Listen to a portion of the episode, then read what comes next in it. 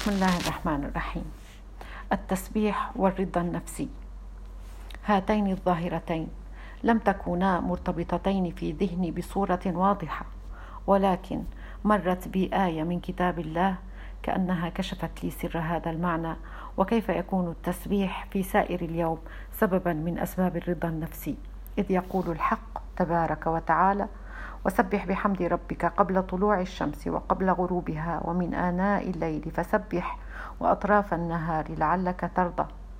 لاحظ كيف استوعب التسبيح سائر اليوم قبل الشروق وقبل الغروب وأناء الليل وأول النهار وآخره؟ ماذا بقي من اليوم لم تشمله هذه الآية بالحث على التسبيح والرضا في هذه الآية؟ عام في, الدنيا والآخرة.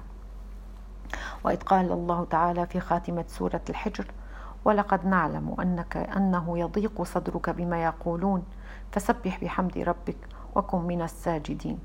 فانظر كيف أرشدت هذه الآية العظيمة إلى الدواء الذي يستشفى به من ضيق الصدر والترياق الذي تستطب به النفوس. ومن أعجب المعلومات التي زودنا بها القرآن أننا نعيش في عالم يعج بالتسبيح ويسبح الرعد بحمده وسخرنا مع داود الجبال يسبحن والطير. تسبح له السماوات والأرض ومن فيهن وإن من شيء إلا يسبح بحمده ولكن لا تفقهون تسبيحهم. سبحانك يا رب.